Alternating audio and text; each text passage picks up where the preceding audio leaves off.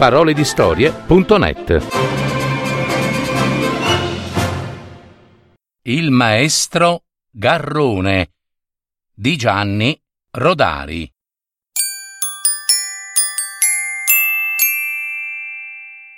Novità, novità, dappertutto novità.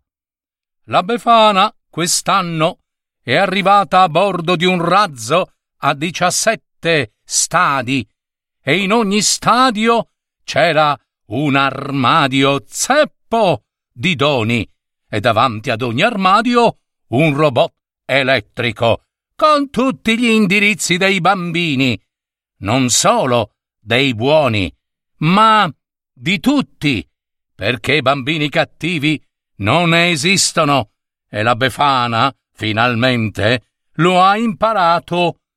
Novità a carnevale. Il vecchio Pulcinella ha indossato una tuta spaziale. Gianduia lanciava coriandoli da uno Sputnik d'argento.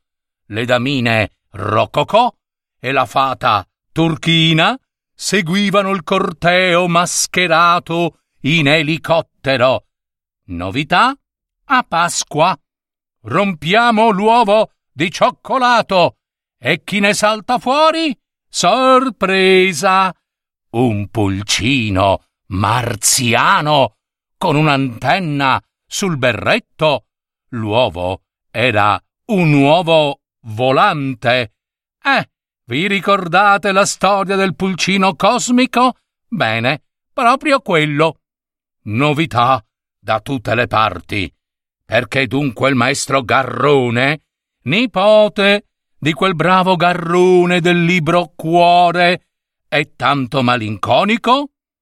Caro signor Gianni, egli dice, anche a me le novità fanno piacere che belle macchine ci sono nelle fabbriche, che belle astronavi in cielo e anche il frigorifero.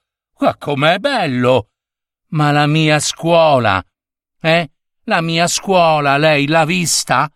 È tale e quale a com'era ai tempi di mio nonno Garrone e dei suoi compagni, il muratorino, De Rossi e Franti, quel cattivello di belle macchine, là dentro neanche l'ombra.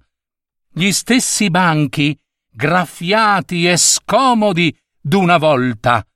Ma vorrei che la mia scuola fosse bella, come un bel televisore, come una bella automobile. Ma chi mi aiuta?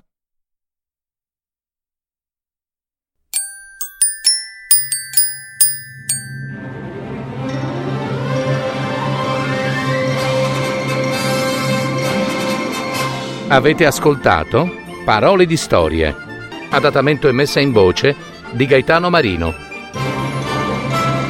www.paroledistorie.net